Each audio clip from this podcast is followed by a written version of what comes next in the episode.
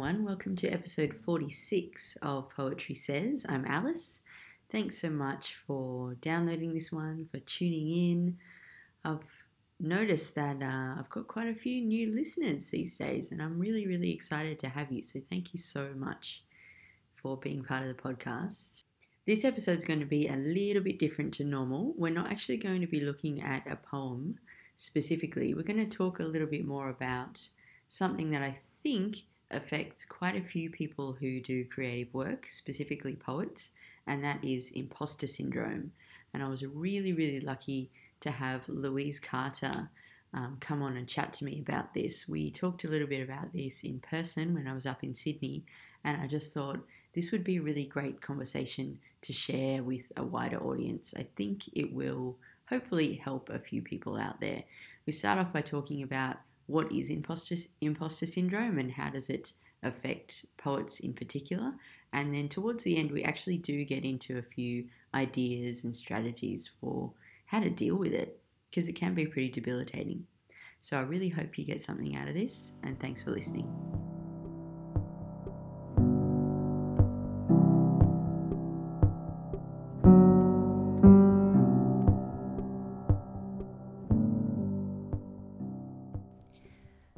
Okay, well, I'm here with Lou Carter, who's coming for a second round of Poetry Says. Thank you, Lou. No worries.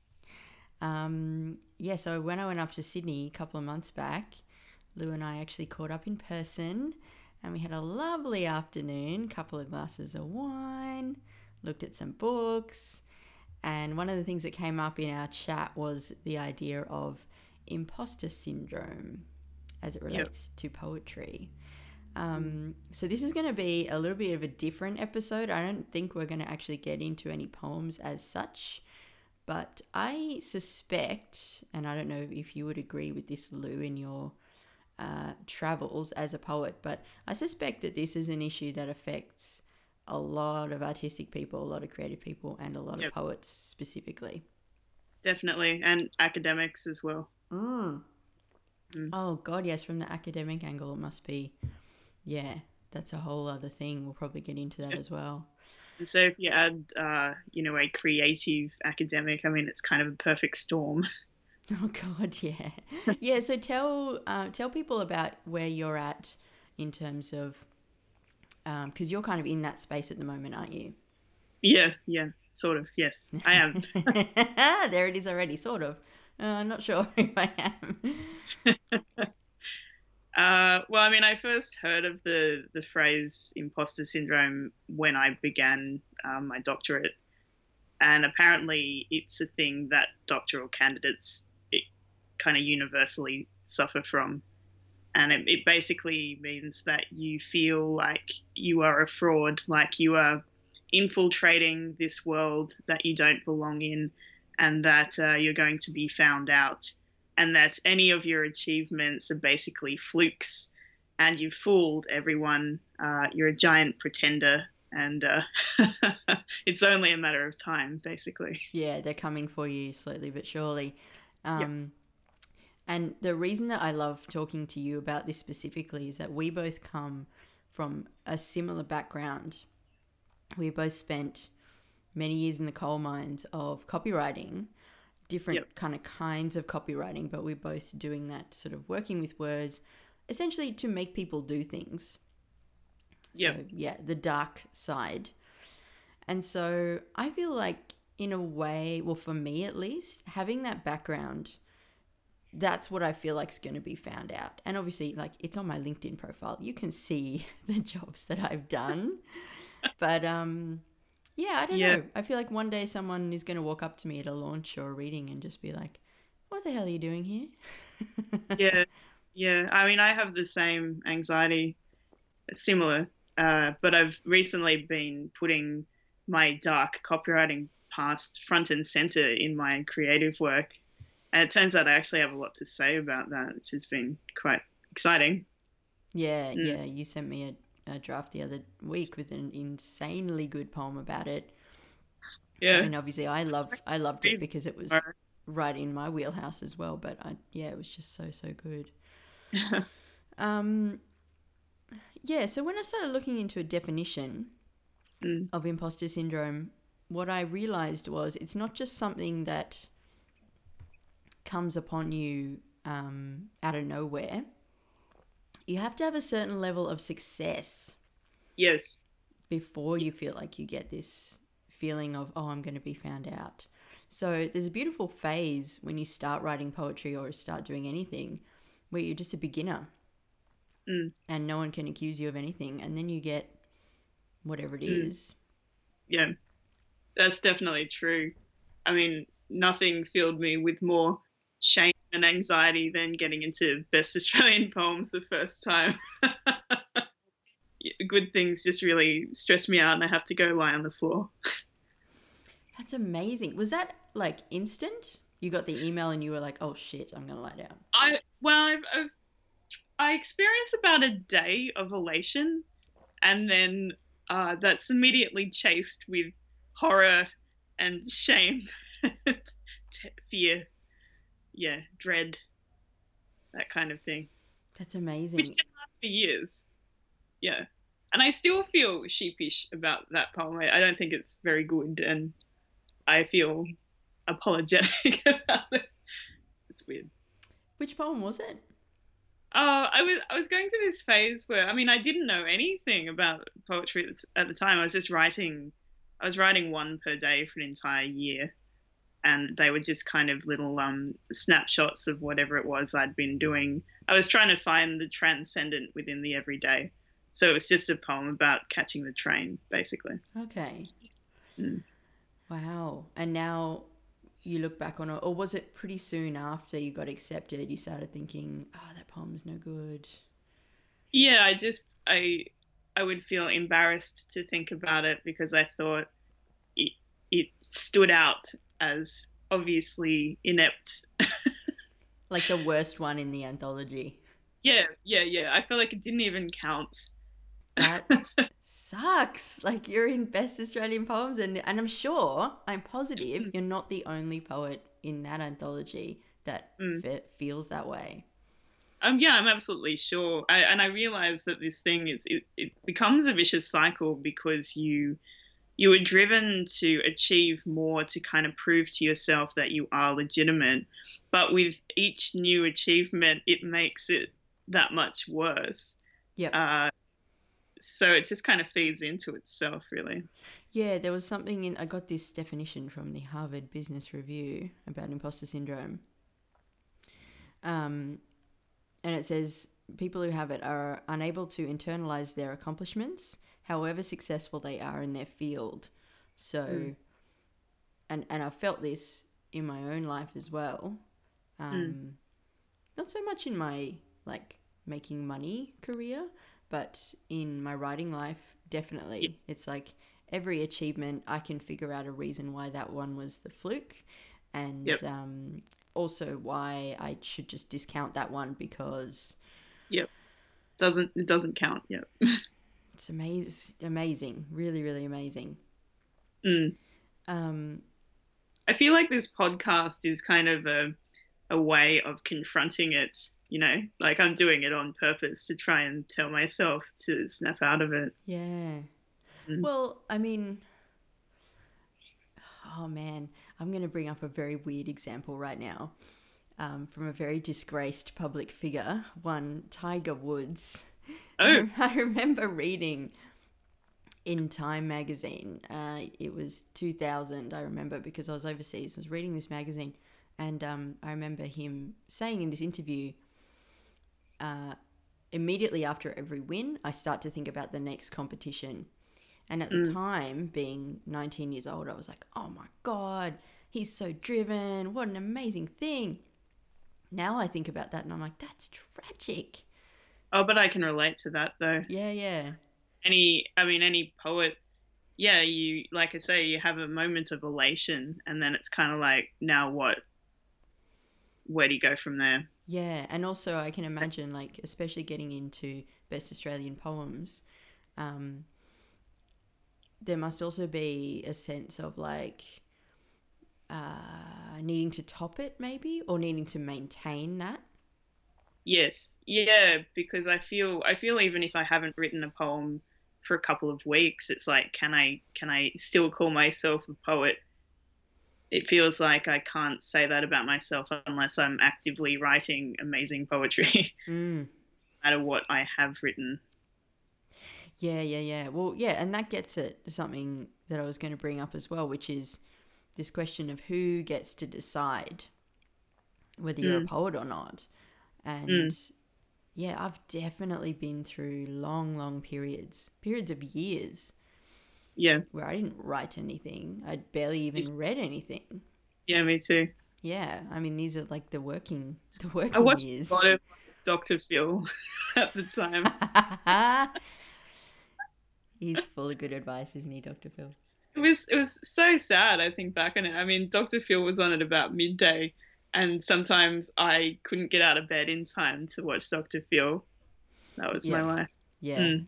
That's rough when you wake up and the credits are rolling on Dr. Phil. That's not a good and it's feeling. one p.m. Yeah, and you're like, uh... yeah. Yeah, I've definitely had times like that, but I've also had times where just work took over and became Mm. so important. And Mm. um, you kind of start to tell yourself, like, like, oh yeah, I'll write poetry when I retire or something like that, you know? I thought all the time too. I have this weird idea of myself in my 60s, and I'm going to I'm going to have a garden. I'm going to have chickens. And I'll drink a lot of tea, and I'll meditate a lot and write poetry. But I mean, I feel like I should be writing poetry now because I'm doing a lot of things that are interesting, and uh, that makes for good poetry. So, well, I, I mean, I am. But even the stuff I am writing, I sometimes feel like it doesn't count if it's not, to my mind, good enough. It's just uh, scribbling in a notebook. Yeah. yeah. But the crazy thing about that is that, um, uh, not to call you crazy, but the, the yeah, thing man. about that is that, like, essentially what you're saying is only on the days when I write something that I'm happy with am I a Mm. poet. So I'm a Mm. poet like maybe one time out of 20. Mm. And um, I was actually listening to this really great interview with Brian Eno the other day, and he was saying, yeah, he's amazing. And he was saying, like, I have learned not to trust my instinct while I'm creating because often if I feel good in the moment, I'll come back the next day and I'll think, ah, this is no good. And also Mm. vice versa. Um, Yep.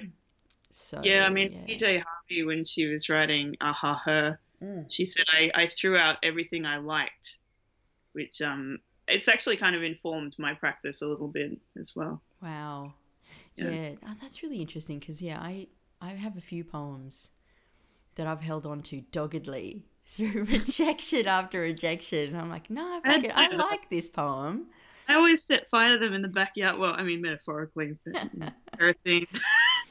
Yeah, yeah, that, that's interesting. But you keep going with them. Well, yeah, I do. I do because I feel like I want to follow my gut feel, which is uh, this is important to me for some Yeah. inexplicable reason. And one day an editor will read it and like it. You should trust that. Um, and, you know, as we discussed, I have had poems like that too, where they've come back, but there was just something alive within it that just it, it demanded expression. So I reworked it, and yeah, Yeah. Mm. And sometimes that process takes a really long time. And coming back to this idea of you're only a poet when you're writing, when you're writing good stuff. Mm. Like, I, I, I don't know, sometimes I feel like this might be a cop out, but I do think that there are fallow periods and there are periods when you are just reading or maybe you're Yeah. not reading. they are so important and necessary. Hmm. Yeah. Yeah, so we know that, but at the same time, we're beating ourselves up on the days that we're not writing. Well, I mean, doing a doctorate is the same thing. I mean, it can feel like you're doing absolutely nothing, but I really what so much of the time that it takes is just time to work it through your own mind, and you don't. Sometimes you're not even conscious of that happening. It's not like you sit down and think, "Well, I'm going to think about this now." It's just kind of working away at the back of your mind, and then when you you sit down finally to write something, comes out quite sophisticated.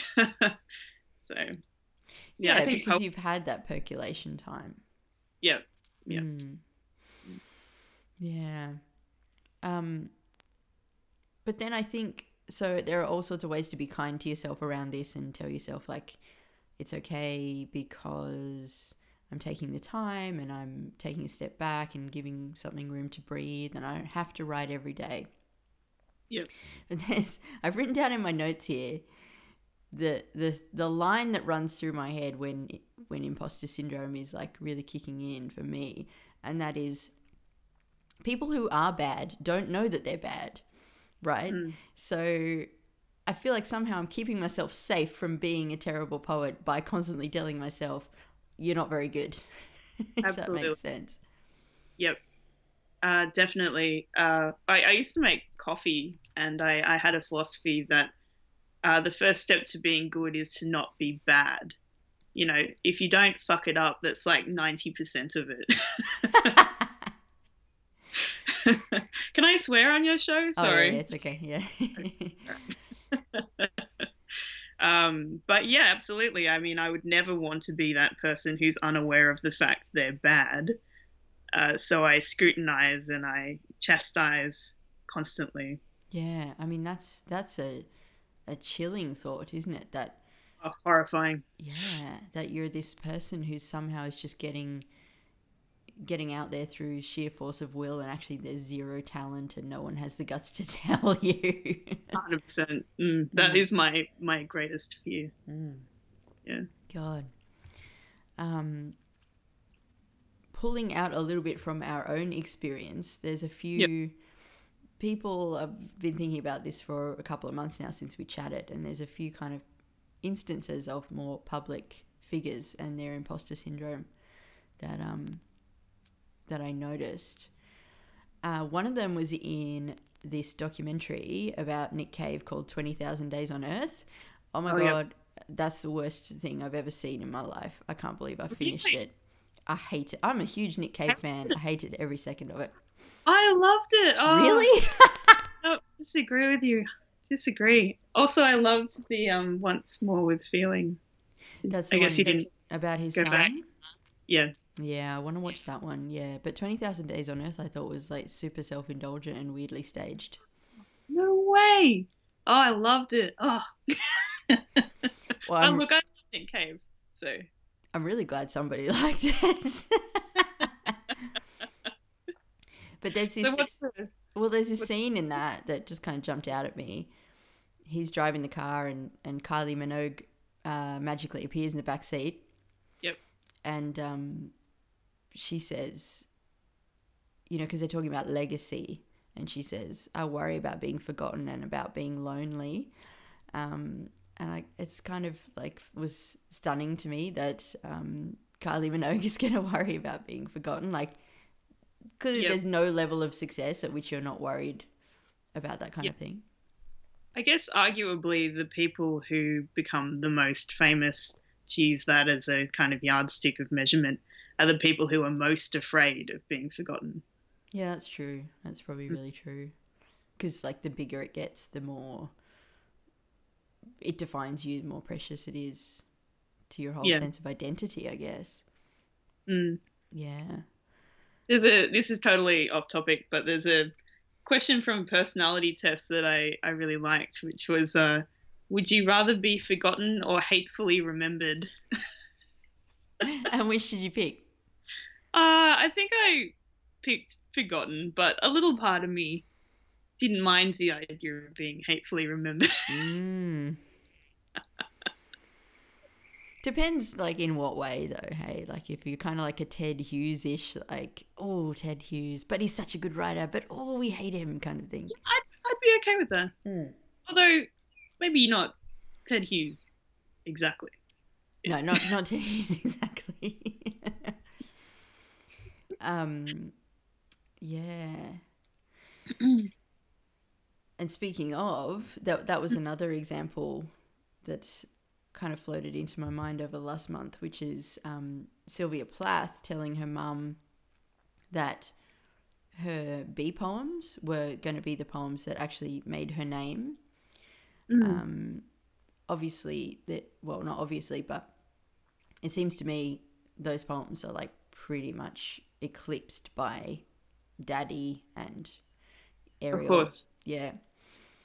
So, like, again, the thing that feeds into this idea of imposter syndrome is like, you don't know how people are going to receive your work. You don't know how people are going to remember your work. And it's like so completely out of your control. Yes.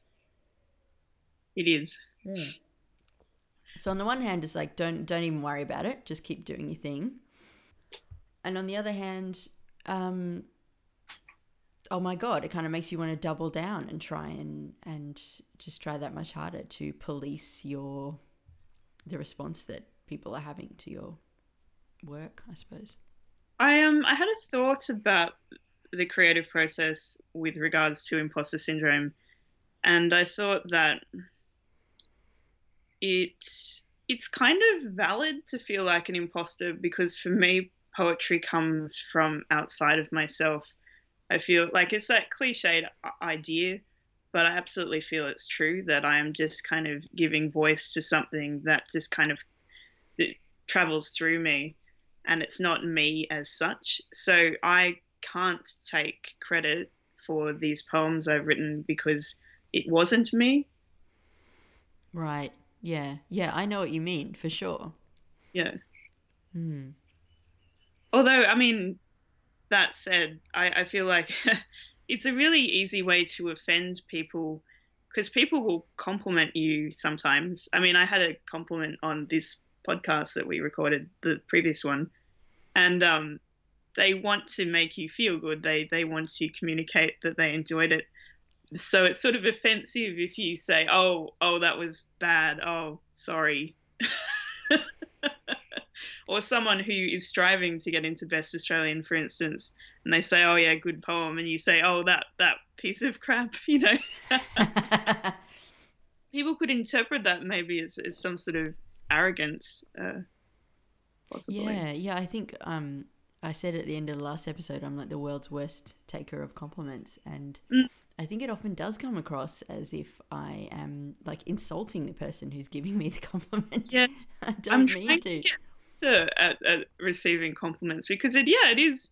It's offensive. I mean, and I know that I've given people compliments where I really want them to know that I have just loved their thing Mm, and I want them to feel good because they've made me feel good, but I've just managed to make them feel uncomfortable.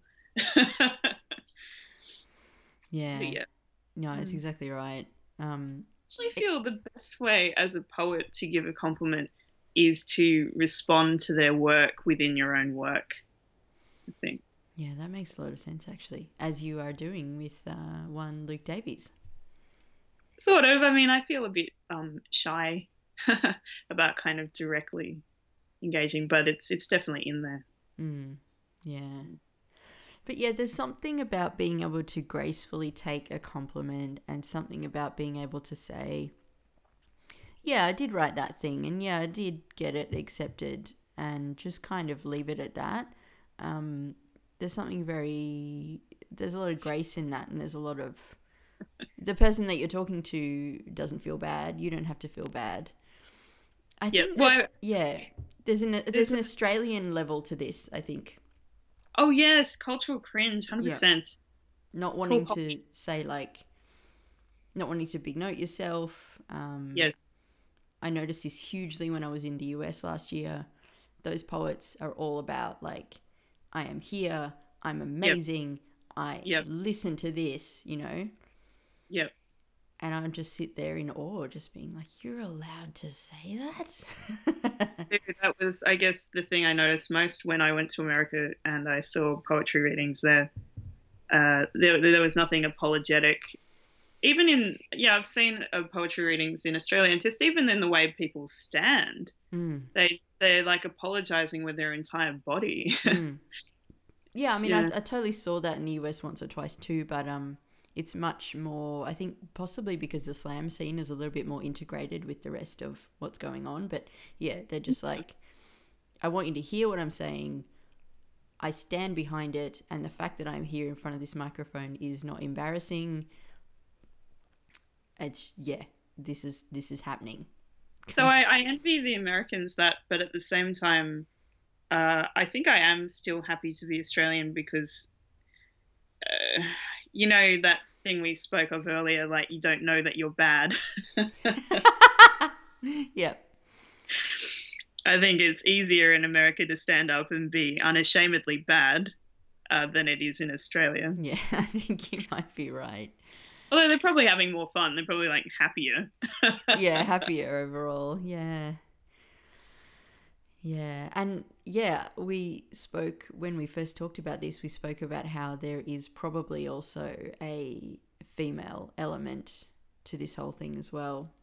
Yeah. A gender element. I mean, as I said, my my evidence is purely anecdotal.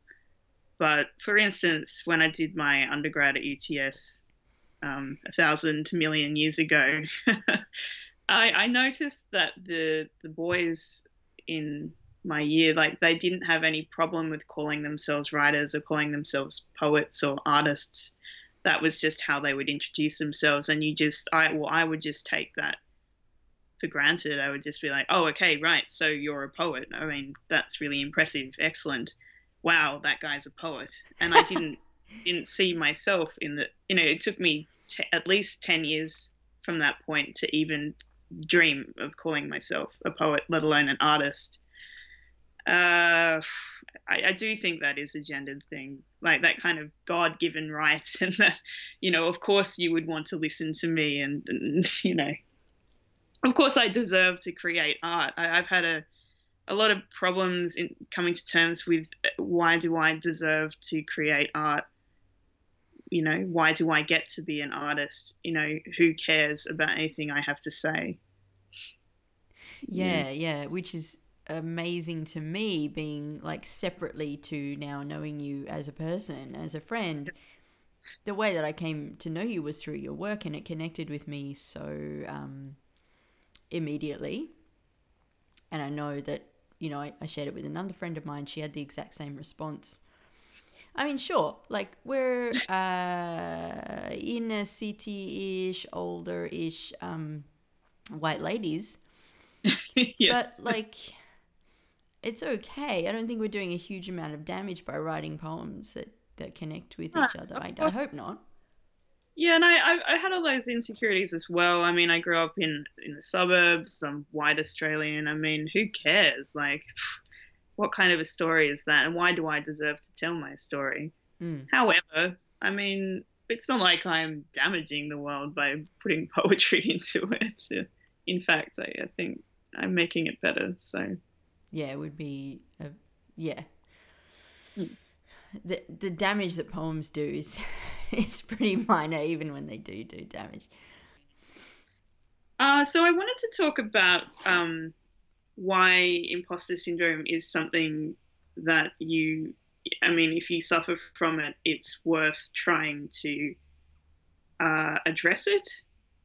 Like it's actually it's actually a really serious thing because if you feel like um, yeah it, number one if you feel like if you achieve things that you don't deserve anything you've achieved then things start to feel really futile and it can get pretty dark um, and i mean you know you get stories of poets or writers or creative people committing suicide uh, and i would suggest it's possibly related to what we're talking about now. So I yeah, I mean that's why I think it's worth sort of um, looking at it within yourself and trying to do something about it. And I think it, it can be really isolating because you, you because if you feel like you don't belong in a crowd, then you can't connect with the people around you. You find it hard to make friends you know that sense of belonging is such a innate human need and it, it does prevent you and it prevents you from trying new things and putting yourself out there and you know exploring your potential and all of these things really suck so I, have kind of been actively trying to uh, attack it in the recent years of my life and yeah stuff like podcasting and readings and doing a doctorate have all been attempts to try and wake myself up, you know? Mm. Mm. Yeah, uh, just going back to what you're saying about being part of a group too. Um, it reminds me of conversation one of the first conversations I had with a journal editor when she Mm. accepted a piece of mine. And this thing that she said to me has kind of become my mantra against feeling like an imposter. Yeah. Because I was saying, you know, oh, I go to readings and like, you know, I just stand up the back so I don't know anybody. And uh, I really felt like you know, this is no casting no aspersions on anyone here in Melbourne. But going to reading in Melbourne is intensely intimidating. like it's Oh, yeah. really scary. Terrifying. I never go. well, I've made myself go now, and I've kind of I'm now doing um, uh, improv lessons uh, Wow. for various reasons. But one of the one of the things that it helps me with is like actually being able to walk up to someone and be like, "Hello, person." I am Wow. this person, you know, kind of thing. Smart. but I, I couldn't I couldn't um, do that at the time and I was talking to this editor about this situation she said oh yes I'm the same um, Hmm. but the fact is we're all just having a go Yeah. And, you know it was like such a such a simple thing to say but it kind Mm. of made me realize like I am just doing my best I'm not trying to write bad work and you know Mm. sometimes it gets picked picked up often it doesn't but Mm. like uh yeah i just it just kind of took all the it diffused that whole kind of huge um swirling mass of like who am i to be here i'm only from canberra these people don't know me you know kind of thing Yeah, I, I experienced the exact same feeling, and and even though now I'm sort of known as a poet, I still feel like, oh God, I just realized it's like totally creeped by Radiohead. what the hell am I doing here? I don't belong here. hey look it's a song of a generation lou I used to get a really good score on like Rock Band for that one. oh yeah yeah Um, I think the thing is that that particularly at a poetry reading, just about everyone is feeling exactly the same thing. Um, I, I talked to Toby Fitch about it, who organises um, the poetry night at Sappho Books in Glebe, and he calls it aversion therapy. And it's it's true. The the more readings I do, the more it helps. But I just find the energy in those rooms because you've got all you've got the nervous energy of the people who are actually reading, but then you've got the nervous energy of the people in the crowd who are just nervous to be there. And I just kind of pick up on all that energy and I, I find it incredibly full on. They have to drink large amounts of alcohol. yep you know? yeah i think I, i'm really glad that we're talking about this because i think this is uh, more than imposter syndrome this is something that so many people feel and Mm. yeah just i mean i'm running a poetry event now doing sporting poets and like just want to put it out there if you don't feel like you can come because it's a bit full on don't even worry about it i get it i get it Mm. um yeah and I said to someone that I'd rather be on the stage than in the crowd. Uh, because I guess if you're on the stage, you legitimate participant of the evening. and also, yeah, I mean, just that nervous energy inside the crowd, like just socializing to me is kind of harder than actually giving a reading. Well, because you're in control, right? You're in total control when you're in front of the mic, especially if you've if you really love the poem you're about to read. Mm. I mean, Um, I've yeah. I mean, I've had social anxiety my whole life, and I've gotten around it. Uh, but it, it'll never leave me. Like people will say, "But you're so confident and outgoing," and I'm like, "Yeah, it's really not who I am. Like at my heart of hearts, I'm a shy, bookish introvert who would rather stay home with my cat and you know, than than go out and talk to strangers at a, a poetry reading." But you just you got to get past it, get yourself out there. Well, you do. Um, and that reminds me of something another editor of a different journal said to me one time, uh, Mm. w- which was, you know, it, it's part of being a poet is actually doing that networking and doing Mm. that meeting of people. And when she said that, I was just like, no. Can't I just get by on my raw genius? Like, come on, you know. Can I just be Emily Dickinson, you know? Yeah. I don't Yeah. want to have to put myself out there. I don't want to have to be known because if I'm that and it comes right back to the imposter syndrome thing, right? Because like if I Yep. go out there and I say, "Hi, I'm Alice," Mm. there's then there's that opportunity for that person to be like, "Who? who, the, who, who the hell are you?" you know, kind of thing. Um, and that that that will be part of it. That is actually part of it because not everyone's going to immediately know you and be like, "Oh, Alice." You're here. Oh my goodness, you're an amazing poet. You know, that just doesn't, that's not how that goes. Well, I think it's also so important because poetry is a very solitary art. It can be very lonely. It, requires you to spend a lot of time kind of on your own, staring at a screen, thinking, why the hell am I doing this when I could be out there living my life, you know? Like, what? this is insane. I'm sitting here with a Word document fiddling over a sum total of about 50 words as if it were important. Um, so that can be hard, and I, I think it's really important to get out there and to make friends and to you know like what we're doing right now. Um, it helps you to connect. It's it's a human thing. Mm. Yeah, exactly. And just to remember, like, like I was saying, you know, everyone's just having a go. No one is out there to make you feel bad, um, or to No. make you feel inferior. Oh, Um, unless you're at, like an academic conference, in which case sometimes they are. well, do you want to get into that? Because I would love to hear about that. Um, I guess I mean when I in my first year I encountered some people who, yeah, they were very combative, and yeah, I've been to some reading groups where there were people in the room, not all of them, but people in the room who just wanted to, they were there for a fight, and I didn't realize that about academia. I just thought it was a bunch of people who really liked things, having a nice time.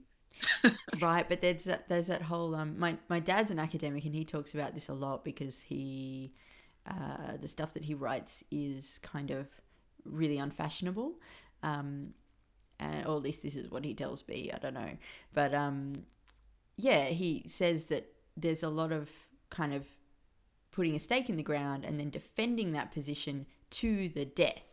And it's kind of like exactly as you say, it's not a bunch of people in a room discussing something that they like passionately and nerding out. It's like, Yep. oh no no no, this is my patch over here. Um, Yep. Yeah, I'm gonna I defend did, this. I did not realize that essentially what a dissertation is is you are taking a position and you're defending that position. I just thought, and lots of people are foolish like me. I just thought it was like a hundred thousand words about something nice. But you have that's- to place yourself in opposition to take that position. yeah, it's sort of been the hardest part of that for me. But happily, I'm kind of one of the first people to write about Luke Davies, so I don't really have to go up against anyone. I just have to put down what I reckon. and then someone else can have a go at me later, I guess. Yeah, yeah. That must be really tough. Uh, it gets it gets easier. It just depends. I mean, it just depends on people. Uh, I I really dislike conferences. Uh, it's like one of the prime reasons why I don't think I could be a you know professional academic. Just because I get really I get really tired and bored. like, yeah. my attention span runs out, and then I just like I just want to go and snack and like lie down. I think that's a legitimate response to a lot of a lot of um not that I've been to that many conferences, but those that I have Yeah. stirred the I- same feelings in me.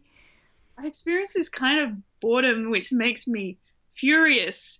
Like I get really angry while I'm sitting there Yeah, because And in my head I'm screaming, Who cares? I guess because it's kind of like in taking um in creating that kind of a conversation, they've taken something that was originally um you know, something to be excited and interested in and, and made it into something a lot more a lot less movable, I suppose. Oh, that you've, you've you've articulated that. Yes, I've taken something I like. You know, I'm there at a poetry conference, so you would imagine I'd be having a good time. But they've made it really, really hard work. and I'm just so innately lazy. I'm just kind of like, oh, lame. I feel like I'm I'm saying all these things people never admit to, but whatever. yeah, I I think you are articulating things that people never say. Um, Mm. At the same time, right? Mm. Like, I wouldn't necessarily want people listening to think uh, somehow I'm anti academic, and obviously you're not anti academic because you Oh, are still doing your dissertation. I'm still doing it, and I have seen some conference presentations that have changed my life. Mm. Like when they're good, they're absolutely amazing, and it, it validates the whole experience for you, and it, you know it changes who you are as a person. Yep. Uh, so you know, disclaimer. Yeah, yeah, massive disclaimer. And similarly, I, I've just remembered I've been going along to these uh, lectures at Melbourne Uni um, with the English and Theatre Studies department that they've been running, and I just happened to get on the list. And it's so far over my head, but I still go along because I still learn at least one thing every time I go there. And it's also True. just good to be exposed to that level of thinking about um, Yep. things like poetry or film or theatre. and I does it does filter through kind of osmotically. Uh, it, it took me about three years, but I, the conferences I've been attending this year, it's kind of like that episode of The Simpsons where Bart goes to France, and then all of a sudden he realizes he can speak French. Exactly. I find myself able to understand w- what's been said, Yeah. which is great. And now I'm actually writing my thing, and it's it's coming out sounding kind of fancy.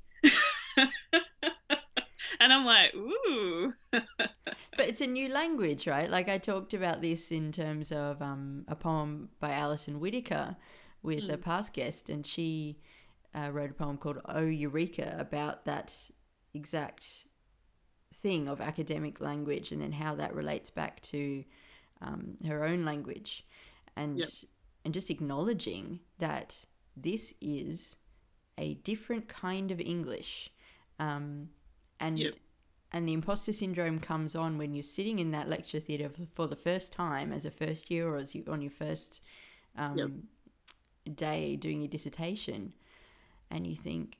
I'm only understand like I understand the grammar here, but I'm only understanding like one in every six words. say, I would say day one is the hardest day of any doctorate. Like the, the day I walked into Writing and Society at Bankstown, Western Sydney Uni, it was just, yeah, it took everything within me not to run screaming. it's just, yeah. Yeah, and people do You just gotta, time. I have another philosophy that the the way to achieve difficult things is is largely just to turn up. Uh, you may not think you are understanding anything or achieving anything, but I, I found myself just placing my body in that location as often as I could in that first year, and, and that helped. It really did. So That's really true. Yeah, just I like that. Just place your body in the location, whether it's at the desk or at the yeah, it's poetry kind of reading. a vote, right? Like it's you are putting yourself there, uh, and that ends up yeah, it changes you. Mm. Mm. But yeah, very slowly, as you say, it kind of yeah, filters through. And the thing about learning is that it's pain. so if it's painful, it must be doing something. And I think that's another, you know, how you feel like uh, you're not doing it right because it's painful or because I'm struggling, it means I'm not legitimate. But I think that is legitimate. Like that's it wouldn't be an achievement if you didn't struggle and if you didn't think I'm going to have to give up or if you didn't think I don't belong here, I can't do this. So overcoming that is what makes it so worthwhile. Yeah.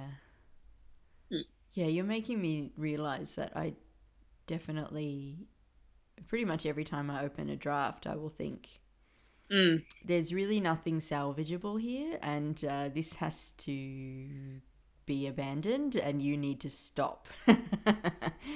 Yep. But you just kind of sometimes it's a case of I'll set myself a time limit. Sometimes I'll just say, okay, just edit it through once. Uh, sometimes it's just a case of okay, the deadline is coming. You need to do as much as you can on this and just send it off. Yep. Um, but yeah, just Well, place your body there. I believe that sometimes you need to write poems to get them out of your system uh, to be able to write something else, something better.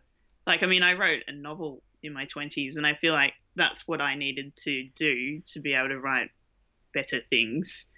Just had to had to clear it. um, and it does work that way. I yeah. So don't get discouraged.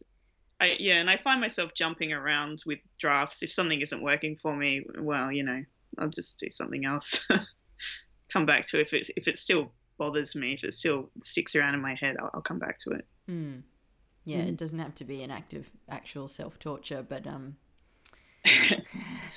yeah, with poetry, I mean, I don't really get great work out of torture. For me, poetry is pleasure, and it's work. It should be work, but it shouldn't be torture. Mm. Mm. Whereas I think writing a novel, I mean, God, never again. I used to see myself as a, a novelist, but yeah, I think they they call it blood on the page, and if it's not blood on the page, it's not any good. But wow, I like things to be more fun and yeah, pleasurable. Yeah, wow. So, do you think back on that novel now as literally just an exercise of getting it out of yourself, or is do you think there's salvageable stuff in there? Uh, well, it's interesting. I've sort of turned some of the chapters into poems, um, like because I see poetry as a distillation. So it's really interesting to say in a page what what took me originally ten pages. Uh, yeah, and it's just realizing that all the time I was writing that novel, really I wanted to be writing poetry because I hate plot and I hate exposition. I just wanted to get to the good bits where they were like fighting or having sex. exactly. so that's all my poetry is now. yeah. Yeah. Yeah, that's how I feel about it too. I've never even I think I might have started a novel, maybe twice. Mm. Uh, one of them definitely would have been the in the NaNoWriMo mode. Oh, wow, okay.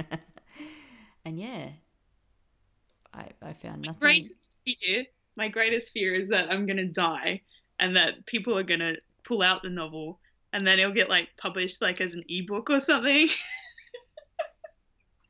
you mean as like a look at Lou Carter, look what she was writing, ha ha ha.